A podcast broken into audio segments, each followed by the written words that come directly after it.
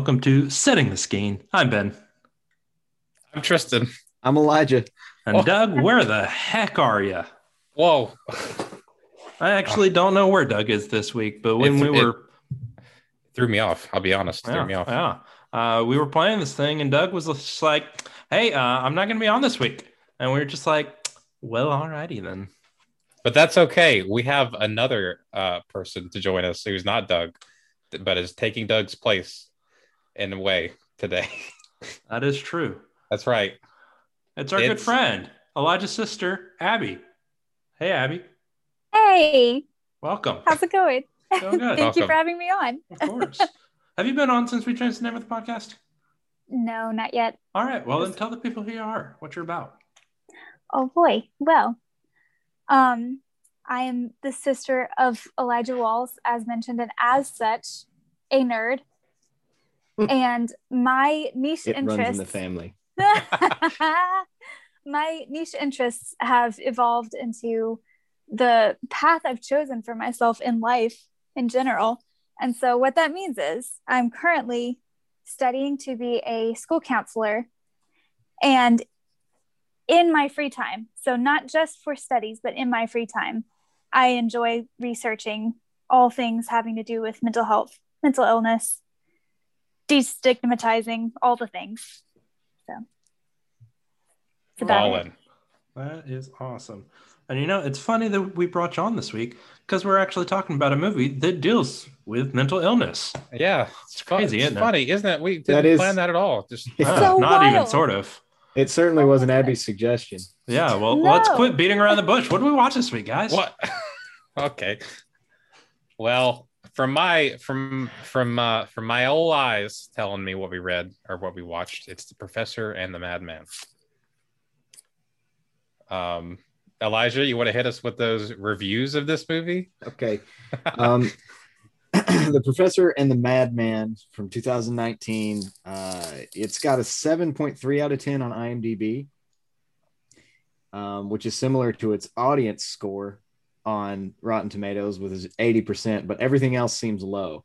Uh, the tomato meter gives it a 41%. Uh, what else we got? Metacritic, it's a 25 out of 100. yeah, the critics were not kind to this film at all. right. Wow, but it has a 7.3, you said on IMDb. Uh, yeah, 7.3 out of 10. That's pretty wild. So the critics, Critics. well, Critics said it was uh, stuffy and sanctimonious. Um, of course they did. Some of well, them had guess some of what them they had are. good things to say about it. So um, it was a mixture. this movie um we have mel gibson sean penn eddie marzin i think it's marzin i don't think it's marsan i think it's marzin natalie dormer jennifer l S- steve coogan um and a bunch of other people um That Ian Grufford guy is in it. However you say his name. yes uh yeah what's what has he been in i don't know him You know, he's Mr. Fantastic. Um, oh And Abby and I know him from another very slow paced historical drama called Amazing Grace, where he played William Wilberforce. We're into Um, those kind of things. Yeah, he's been in some other things too. Eddie Marzin, I really liked him in a it was a British short British series about magic. Um it was where he was a wizard. I forget what it's called. I'll think of it, but I'll recommend it when I think of it. Anyway. um that's what we got in this movie. Um what's everyone's experience with this film? I have never seen it, and I've never read the book. Cool. Same. Yeah. Well, I mean, now we've seen it. Yes. Well, yeah. Yes.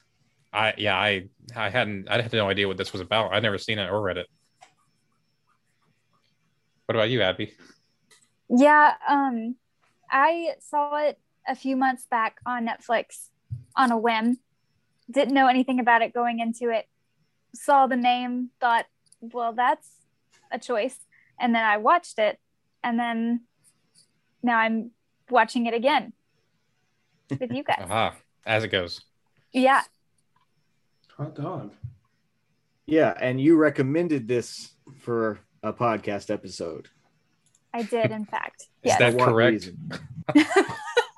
why why did you want us to do that? Why do this movie? so Oh, we're just all about setups today. What that's it. are we here for?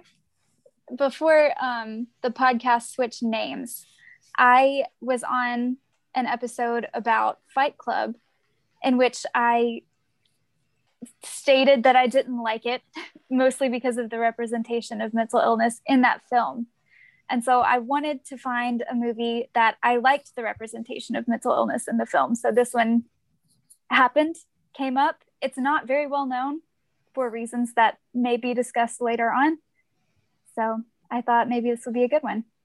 Yeah. Uh, Well, this movie um, has been something that Mel Gibson has been trying to get done since the book came out in 1998, but it met a lot of issues. Um, so I know y'all were uh, looking that stuff up earlier. Um, at one point, Mel Gibson and the director both walked away from the project. Uh, got to the point where it just wasn't marketed at all, and I feel like this film, this film, this film uh, made like no money. Um, Sounds on the IMDb page just a second ago. Yeah. that I know it had a $25 million budget and it only made. Oh, yeah, yeah. it uh, worldwide, it didn't even make $5 million. Hmm.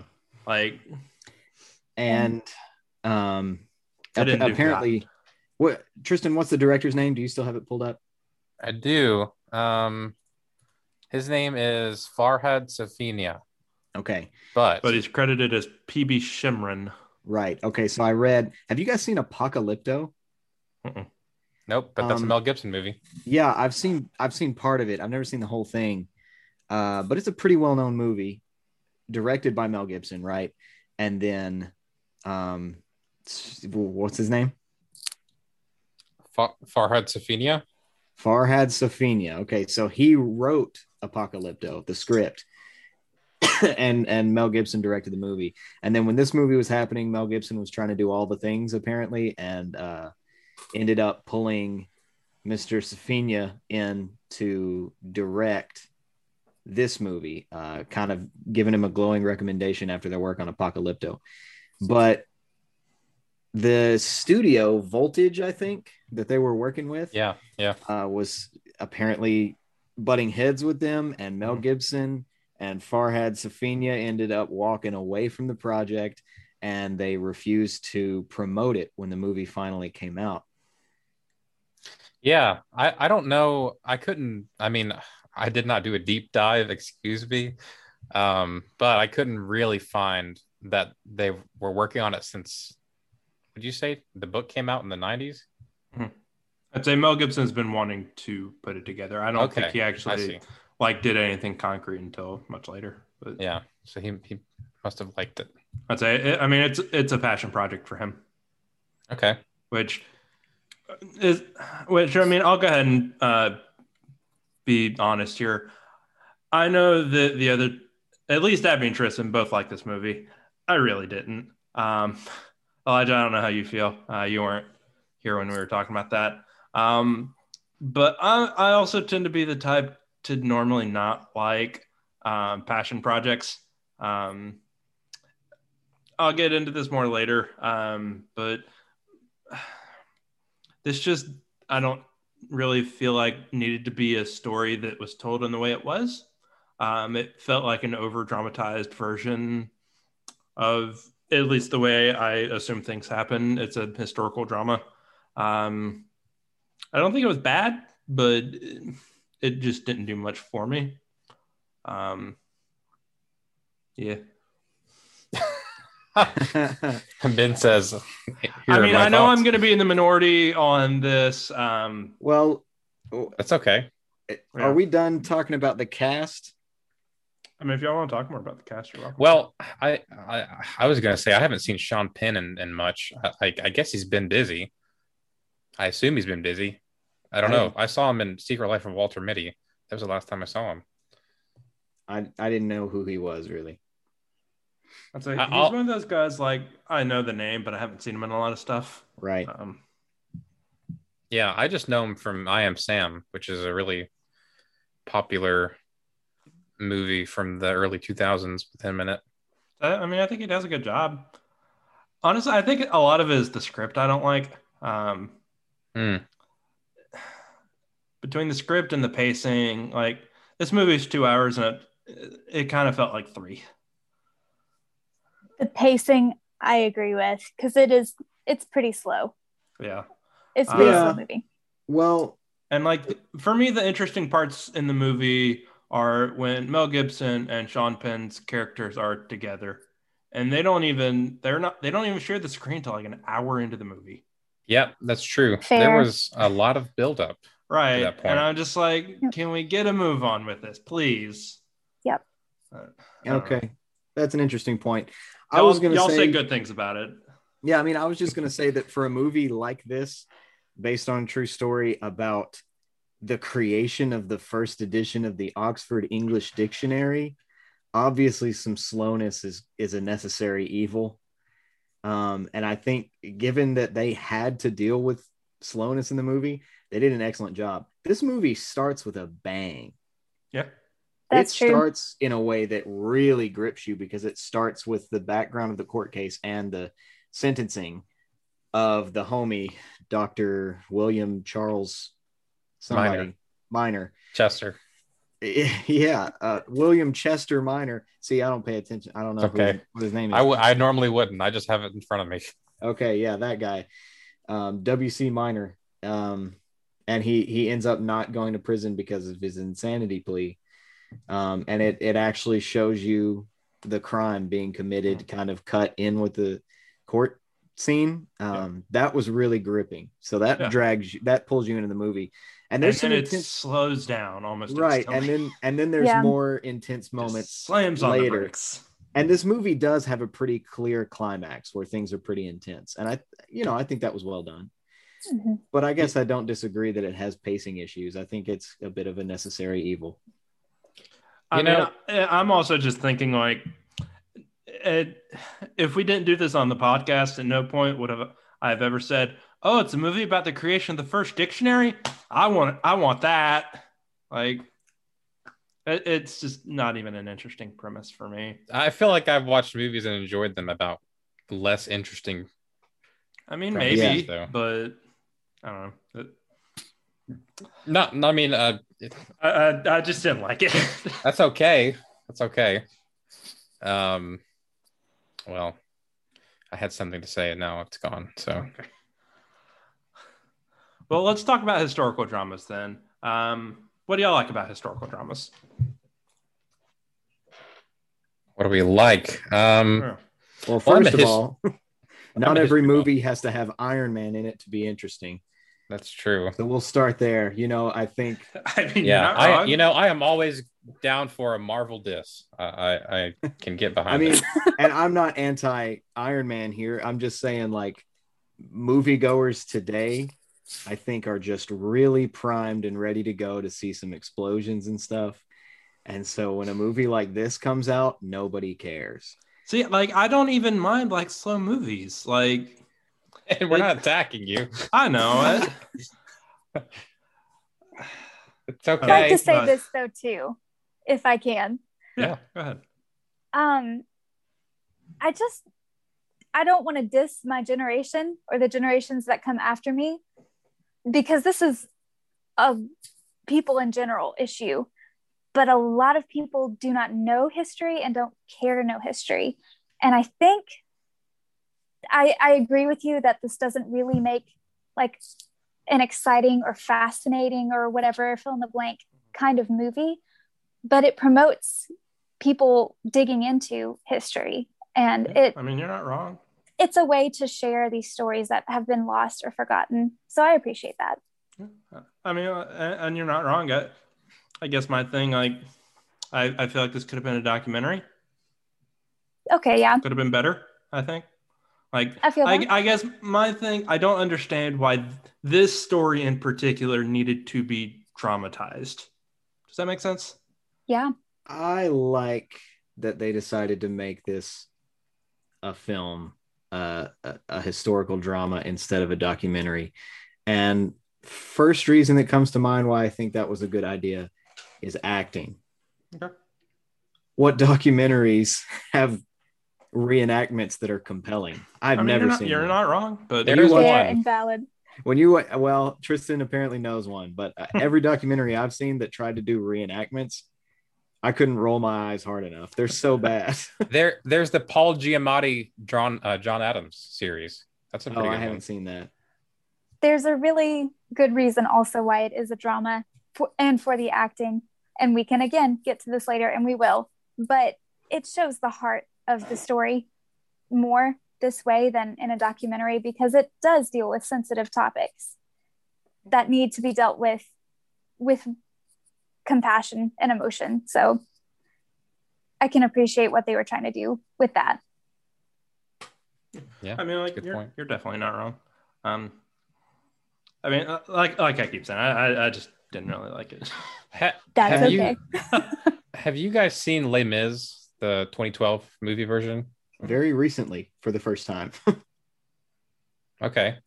Well, in the beginning, it's pretty fast paced, I guess, kind of. I mean, a lot happens at the beginning, is what I mean, with Jean Valjean being like he gets caught for stealing and then he goes to prison. And then, like, it all happens, like, I don't know, within like 10 minutes, maybe or less. It seems like it goes by just like that. And I remember when I first watched the movie, I thought, I don't know who this guy is because I remember seeing the guy John Valjean in a beard, like in prison rags, and looked he looked very different from the John Valjean you see in the rest of the film, who's shaved and like you know looks clean and well dressed and all that. And I I remember I watched this today, and I remember thinking about that and how quick this movie was in the beginning, and how he looked a little bit different. Sean Penn's character looked a little bit different as the movie goes on and like I I got it. Like I could tell it was Sean Penn. Like it wasn't confusing to me, but it just made me think of that one time where I was just like, who is this guy? You know, that we're following now. Like he's in a totally different setting than he was before. So don't know. yeah, and I was probably- younger then, so maybe I this this movie maybe is a bit hard to follow and i, I won't disagree that it has some pacing issues ben. Um, I, it's occurring to me that if i hadn't been primed because abby told me the gist of this movie before i watched it. She told me kind of the book jacket summary. Um, so i kind of knew where it was going from the beginning but maybe if i didn't i would have been pretty confused. Also after watching the movie i thought that was good. I'm glad i watched that. And then i started doing the googling looking on wikipedia as i always do and saw how many of the critics hated this movie and i was like wait a second is this a bad movie because i didn't really notice um, the the story was so compelling and the acting was so good uh, that i don't think i noticed if this is a bad movie yeah, that's i liked it even if it was That was a well bad- said. yeah. I mean, uh, if a movie makes me cry, usually it's like, all right, this is this is good for me. Uh-huh. like i like i uh, that that's like if it makes me cry in a way that like i'm the emotions are genuine like the acting has a lot to do with it um and the i guess the quotes or specific dialogue in this movie there were some really beautiful lines spoken and some really great moments. Um yeah. yeah. This movie I, mean the the movie is all about words and language and it flexes a lot with its vocabulary uh one of the coolest scenes was that i'm pretty sure it's the first scene where the two main characters meet each other you know Oh yeah, that's um, a great scene. and they're like exchanging witty banter about definitions Mhm.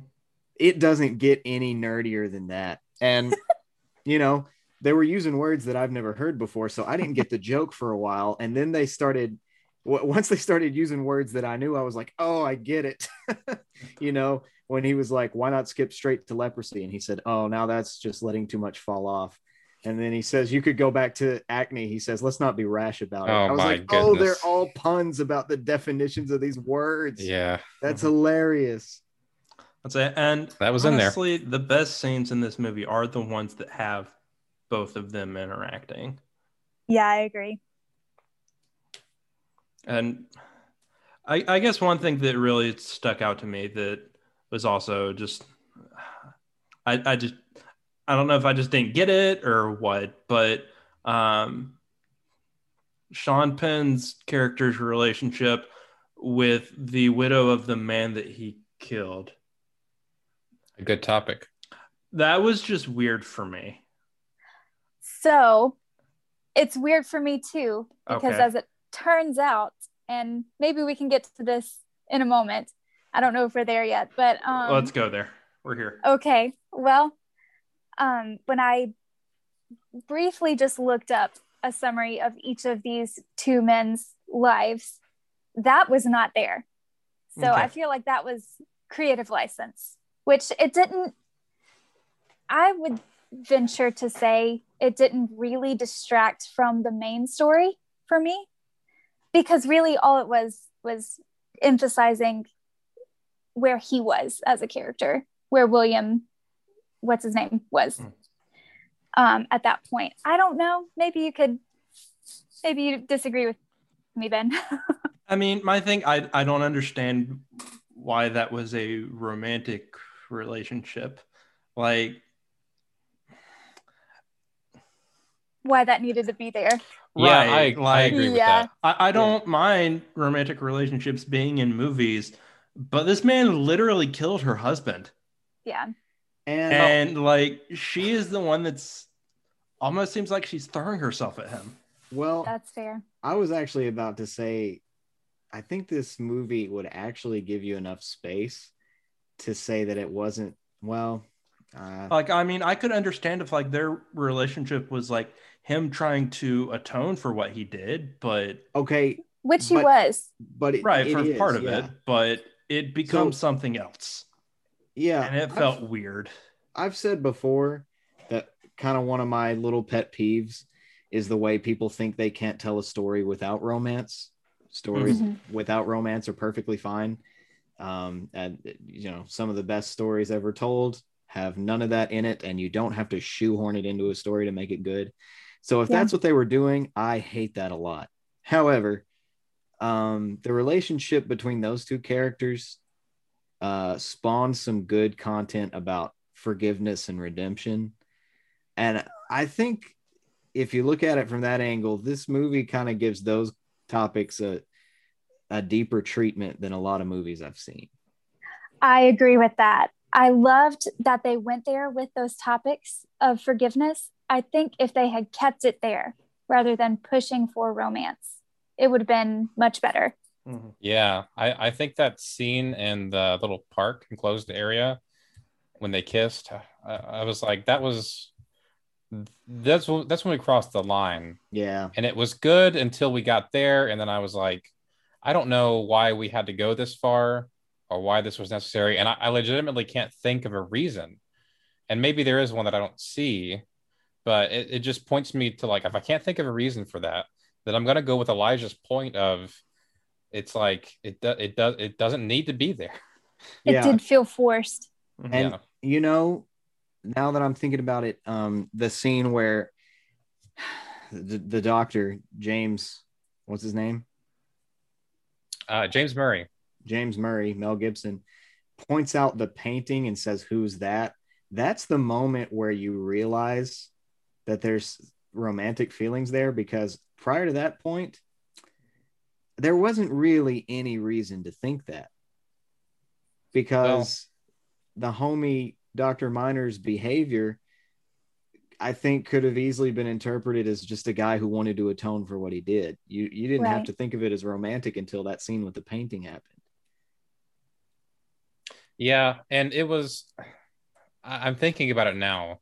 I think it was the dialogue in that scene specifically that made it be a sort of romantic thing. The painting itself, though, I don't.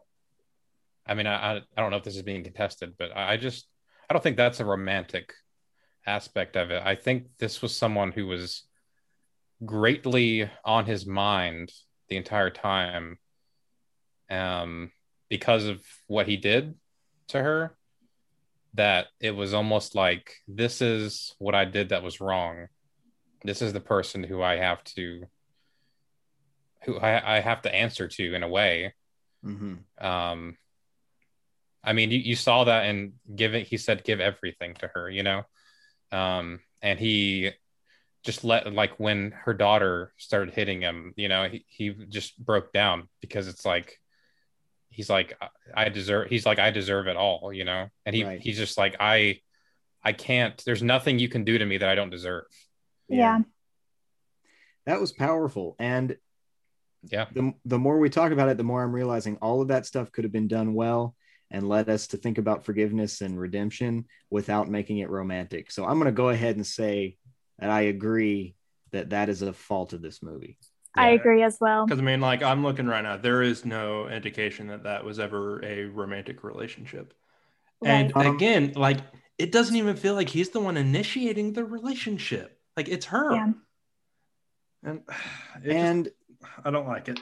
okay, this leads me to ask Insert about, Jon Snow. I don't want it. this leads me to ask about one of the most troubling scenes. Yeah. Um, because Yep. I'm I'm I'm now thinking the castration scene didn't actually happen in real life. It did happen It in did real happen life, in but for different reasons. Yeah. Oh. Different reasons. Yeah. So I I think maybe that's one reason why they decided to go with a romantic story to Mm. explain that thing that happened because otherwise it would have felt out of place in the story that they were telling. But I think they still could have told this story in the way it needed to be told without romance. So I do agree that that's a flaw, but I see the reasons that they might have felt like they needed to put that in. That's Uh, I don't like it. Uh, are we going to talk about that on the podcast, or is it not podcast friendly? Keep it PG thirteen. You can't. Look, I'll, I'll I'll just say you can look it up. Uh, it's not hard to find. It's on All right. Wikipedia. I'll look it Yeah. up. Uh, ben, look up please cut His all of this. So we looked up uh, why he did what he did uh, in real life, and we're not going to talk about it. Um, we, I just don't feel like there's really a way for us to talk about it and keep this podcast PG-13. Um, so if that is something that you would like to know more about, it more information is given on uh, the Wikipedia page for WC Minor, and you can check that out. Um, however, looking at what actually happened, while I understand why they didn't include that in the movie, I don't think replacing that reason with him with the reason that they gave for him to do it was any better. I agree. Like, Yeah. it, yeah, it's not any better if you're trying to be true to the story. right. Yeah. There, there is a line though that I really like that um, Eliza says to him when she comes in, and he's in his he's in a state where he's not there, he's not present. Um, and it's if love, then what? And then she says, if love, then love, answering love with love. Felt that. That's good. And I don't know if that would have been in that without um without that romantic man i guess it could have it certainly could have been in there without that you still love Sure. someone without being romantic obviously Right, right. Yeah. um so maybe that but All right. Do we have any other issues with this movie? ben do you I mean, nothing like super glaring, like what I've already mentioned, but okay So, talking about being true to the story, let's talk about historical drama in general. Uh, we've already mentioned a movie that Abby and I like, Amazing Grace, which is about William Wilberforce. I always struggle with that name, but he's he was like the abolitionist in Britain, um, and he. eh, we're not talking about that movie, but it's a good movie. It is slow though. It's one of those historical. Let's tell a true story um, but dramatize it just a little bit kind of movies. And it is slow. You know, I think it's worth watching, but it's not like a yeah, like pumping your fist in the air kind of. That's the that's the movie for me. You know, it's it's a it's a bit of a sleeper. Mhm. Um, and I'm I'm not opposed to that. You know. Yeah. But No, I- like Time. for me, it like I, I keep coming back to this. I, I just don't think it's a compelling story. Like it's not like when we watched Loving and it's like this amazing story about um, the Loving family, like having their love recognized by the state. Like it's Well- about these two guys writing a dictionary. Well, it's not. And I like I get about that the there's more to it than that. Like right? but- Yeah. I mean, How how do you, how yeah, do you there is quantify quite that? a bit more.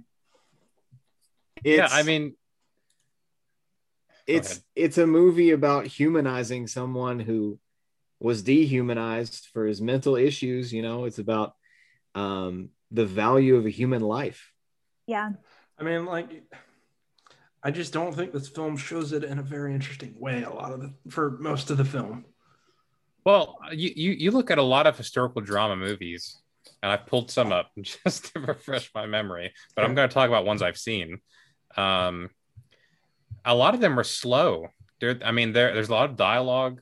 There's a lot of just, I guess, verbal context throughout the movie. Mhm.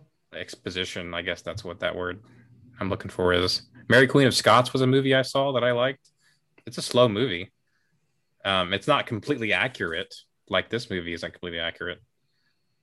1917 being a war movie, it was a fairly slow movie, I thought. Yeah, and a couple of Mel Gibson movies that I'm familiar with, Braveheart and The Patriot, both based on real people, um, but they dramatized and changed a lot. I mean, they changed things to make it more violent and and more keep the audience on the edge of their seat, and they changed things to make it look better on screen.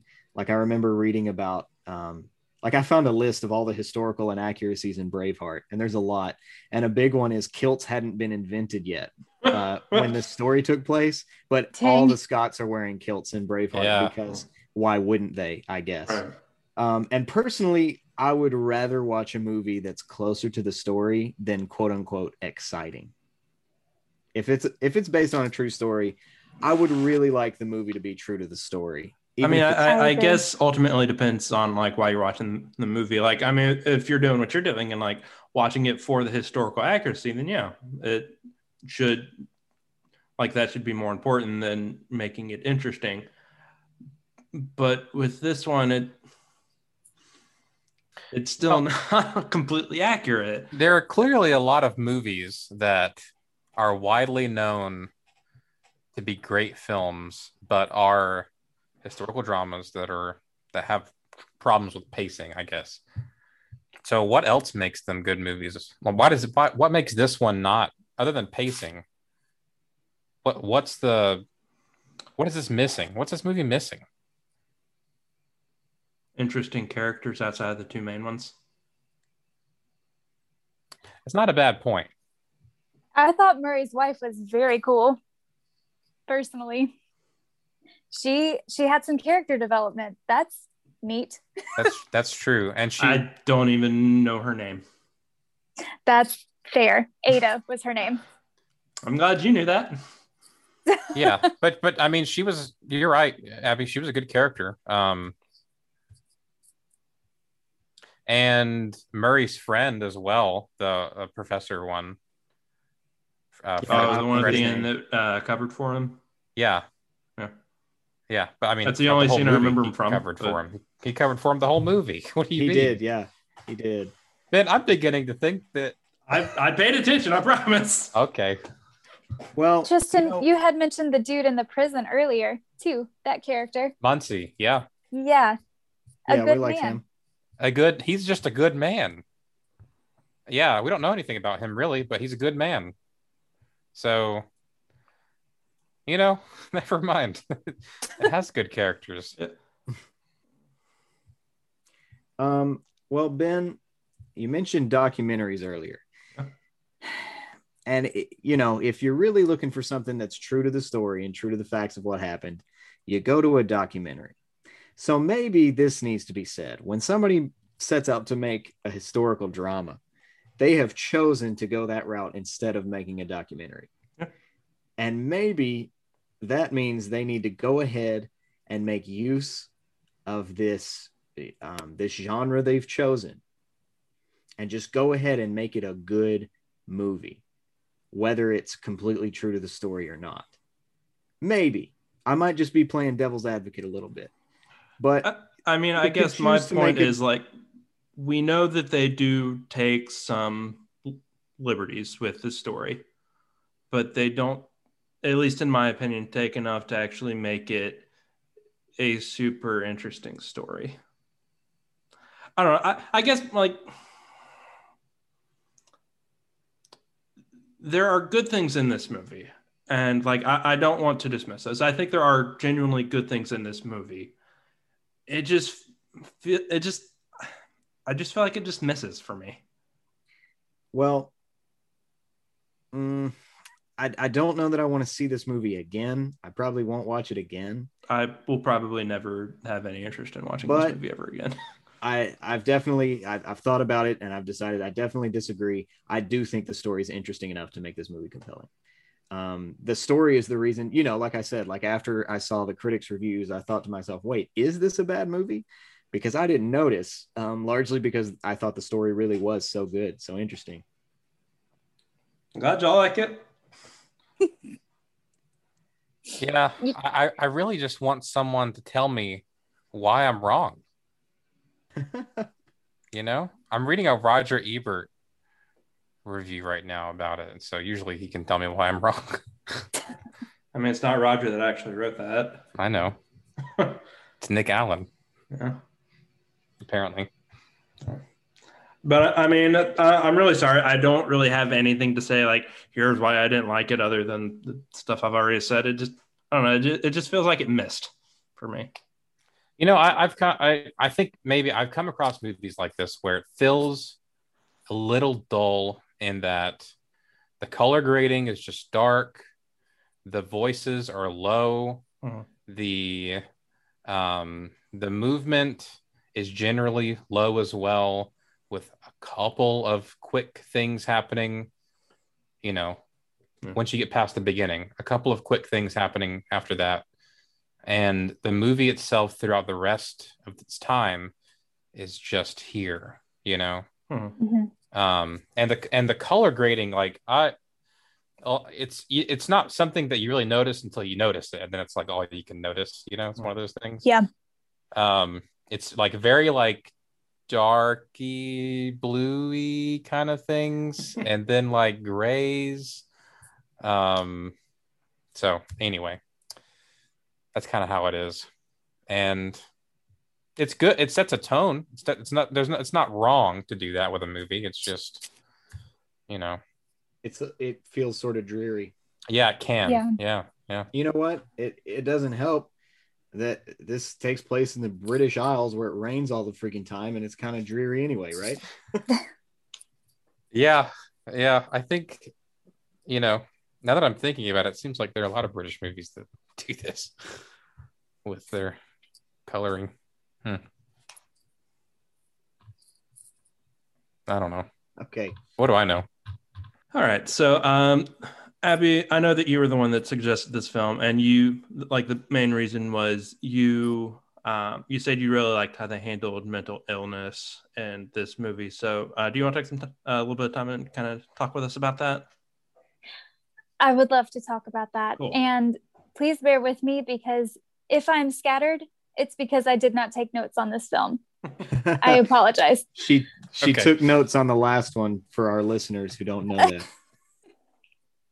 I had to. I've I have said this before and I will say it now for anyone who is listening to this podcast to hear. But I think if you're going to make a film and you want to talk about mental illness in that film, the way to do that is to make a film that's based on a true story. And I know that we've already talked about historical dramas and their faults and how if it's a drama, you're not going to stick exactly to the story that's there. I understand that, and that's fine as long as the main, like the core parts, aren't really messed with. And the way that they talked about William, forgive me, what's his last name? Minor. uh, minor Minor. Minor. William Minor's situation. I don't think it could have been done the same way in a documentary. They could have interviewed some people who could talk about it in a compassionate way, but you don't see it. You don't see how um, Murray interacted with him and was friends with him despite everyone else not wanting to do that, it seemed. Yeah. Anyway, especially And- when they found out. oh, go ahead. Did I Well, I was- interrupt you? No, I, I said especially when they all found out that he, you know, Um, that he was in a, Oh, yeah. a place. an, an institution. An institution. Yeah. Um, yeah, right. Yeah, I think that's a compelling reason to make a, a drama film instead of going with documentary for your genre because documentaries are pretty devoid of emotion. And sometimes you might need uh, you know, you might need to depict blood, sweat, and tears on the on the TV screen in order to really drive home what you're trying to drive home. And documentaries probably aren't as equipped for that as as the genre they chose. Yeah.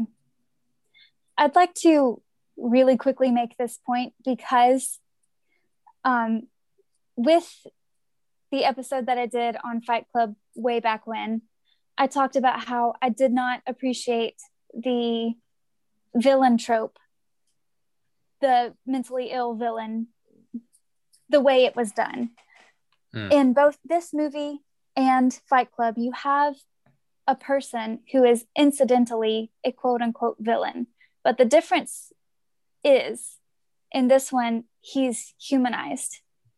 And you start out with the bang, you start out seeing what he's done, but you immediately thereafter come to understand from his perspective for what was done, from what happened. I think that's important. Mhm. Because the fact is, he didn't need to go to prison. He needed to get help.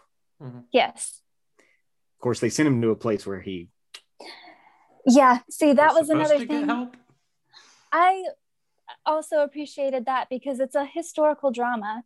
Mm-hmm. And when we talk about the history of the treatment of people who have mental illness, it's quite dark. And we have not historically done a good job taking care of these people. So I'm glad that this movie brought that to light, reminded people these are still issues. And we've come a long way. We're not quite there yet, but we've come a long way. Um, and even at that point, it was recognized that, hey, maybe we should not be treating these people as guinea pigs for your experimental treatments. Maybe we should treat them as people and get them something that will help them. Hmm Yeah, this was this the widely, I don't know, maybe you know Abby, was this the wi- widely accepted thing for people who were deemed mentally ill to to go into an institution like this or were there specialists to take care of like actually do the work? At this point, um, see, I really wish I had taken notes and done some more research. But at this point, I mean, what it says in the movie, he didn't even receive a diagnosis until he got shipped back to America. Yeah. Um, I so I don't, I don't know if Dude Bro, who was doing these experiments there on him in England, if he knew that that's what's going on and he was just trying out whatever he wanted to do. I don't know.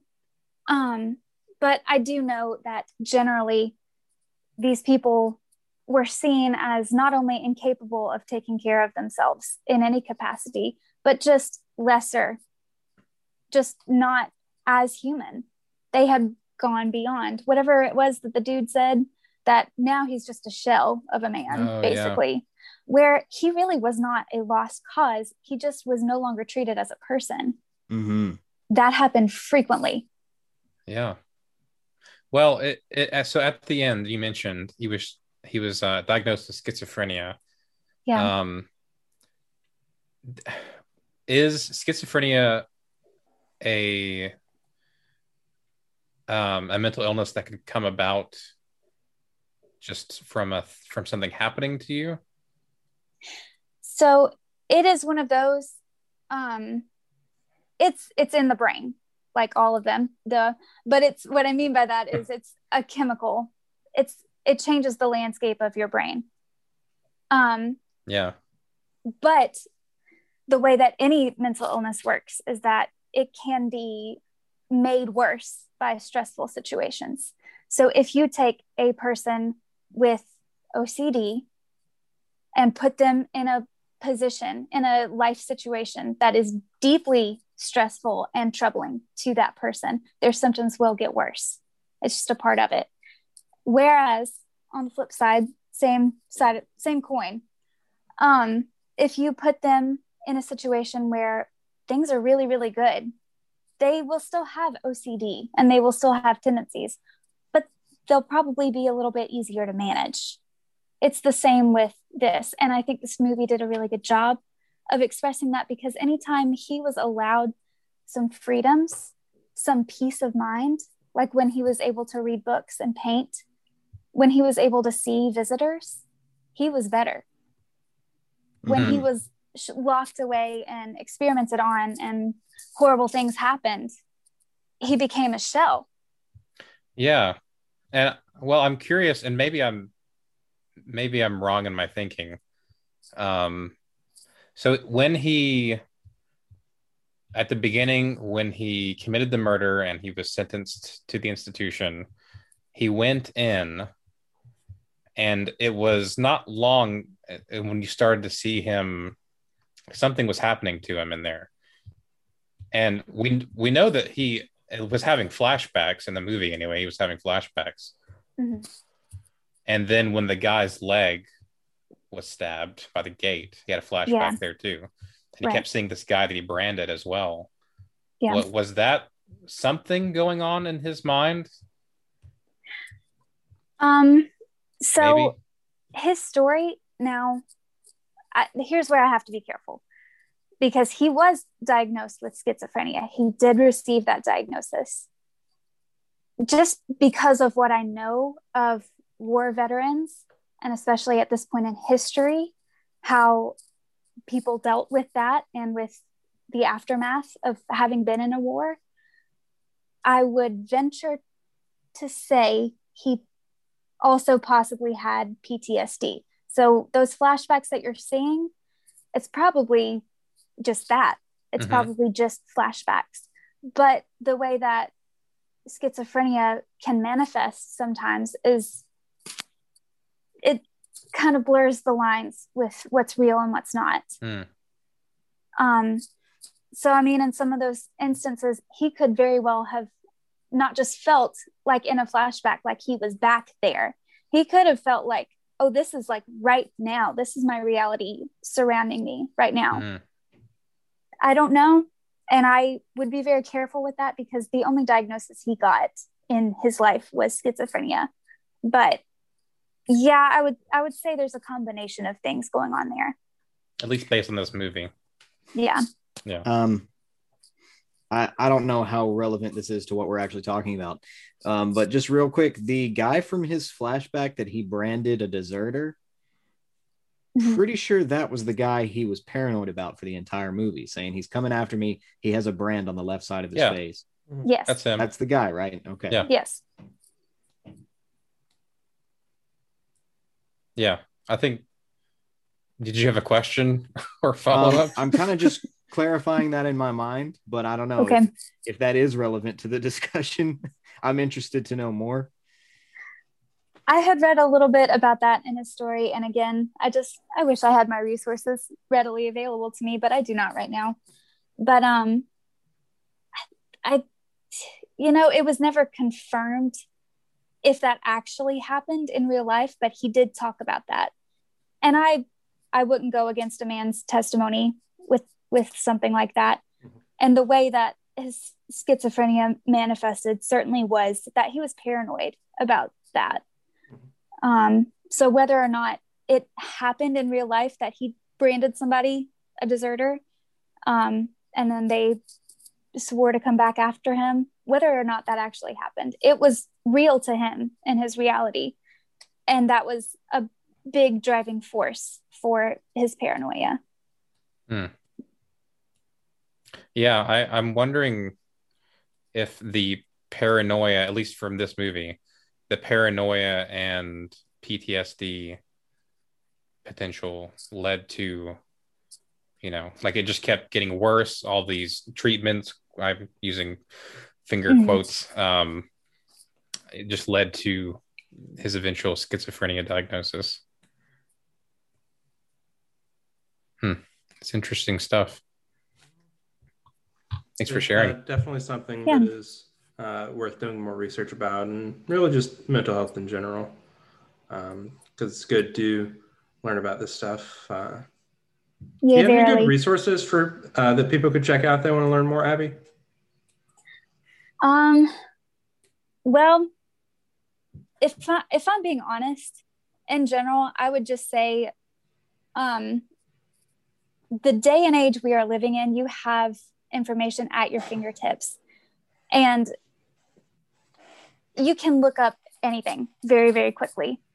So I'm throwing that out. That if you want to know more about these things, a quick Google search won't give you exact information about everything. So check out a couple of sources, but you've got information right there. Also, um, the day and age we're living in, social media accounts that are very helpful. Some that have been helpful for me. There's one called Breaking Taboo on Instagram. They may be somewhere else as well, but they're awesome. Um, and let's see. Are you talking about just in general mental health aware- awareness or oh, okay. Yeah.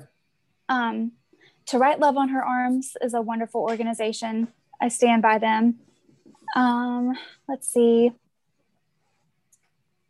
Ah, I wish I had my resources available to me. But It's yeah, okay. How about your Um, textbooks? Go to the library, read a there few textbooks, Yeah. get some textbooks. get Get, get yourself learned. Get you a DSM five. Uh,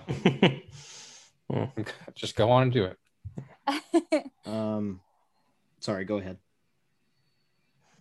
uh, no. Where? Oh, All right. Uh, well, thank you for sharing those resources with us, Abby. And uh, I hope that all of y'all listening will take this as an opportunity, you know, to go learn some more. You know, mental health is a very important thing. And it's something that I feel like the general public, while they are starting to become more knowledgeable as it becomes less stigmatized, there's always more that you can learn. well, Ben, I know I'm gonna go learn some more. Are you gonna go learn some more? I'm definitely going to go learn some more. Oh, great! I'm learning right now. Me too. I'm, I'm reading textbooks right now. Wow. wow, wow, wow. But yeah, I I think that'll wrap up our discussion on the professor and the madman, though. So let's score this sucker. So if this is your first time listening to us, we use a moderately simple scale. Uh, it's 1 to 100. You can kind of think of it like an American grade scale. A 100 means that it is perfect. It has absolutely no flaws. Uh, the scale cannot be broken. Uh, it, it can also go all the way down to a 1, which means that it is a steaming pile of turds. So with that being said, who would like to go first? I'll go first. All right, Tristan. All right. So, you know, uh, upon further inspection, uh, as you have witnessed today, sorry, I don't know what that was. Um, You are gathered here today. yeah, I know exactly. Um, I I think that Mel Gibson did a pretty dang good job acting in this movie. Um, Sean Penn, I've seen better, not that bad. Seen better. um, I you know for everything else, I think I'm going to give this movie an 80. Okay. I was gonna say 81, I guess. Um yeah, I mean it's I I don't have any complaints about the acting. Um, I just don't, you know, I don't think this movie is gonna turn out very rewatchable. I don't want to see it again. Um, but I I I can't agree with the critics either. If somebody asked me, Hey, you saw the professor and the madman, did you like it? I'm gonna say yeah. Yeah, You know, too. it was a good movie and it's yeah i I mean it was important and i think its treatment of themes like forgiveness and redemption and the value of a human life those were all well done Yeah, and I, I mean, I, I, there were a lot of really touching moments and really tender scenes in this, but still, just the for all the reasons we talked about, and I'd, I'd watch it again too, for the record. I mean, maybe Elijah wouldn't, but I'd watch this again. Maybe not right now. Need some time to experience this again. Well, this is super funny because we have an 80 and an 81. And when we were deciding our scores, my mind said 82. Cool. But yeah, I agree with everything that's already been said. I think it did a wonderful job dealing with the issues that it discussed. So, All right, that to skew the average. Excellent. Um, ben, Ben, you know how you're always right? Yeah, I'm not gonna be right this week. Not today. nope, nope. Um, but yeah, uh, I've already said I really didn't enjoy it. Um, it's the pacing is a mess, and I know y'all like the other characters in this movie. I really didn't. Uh, they had a couple moments, but honestly, I don't really remember much of what they did other than those couple moments. I would not watch this movie again. If someone said, "Hey, is this a good movie?" I'd say, check out the check out the Wikipedia page. If it sounds like something that's up your alley, sure, go ahead and watch it. Uh, with Yeah. that being said, I'm going to give this a 58. Mercy. Whoa. at least it's above half.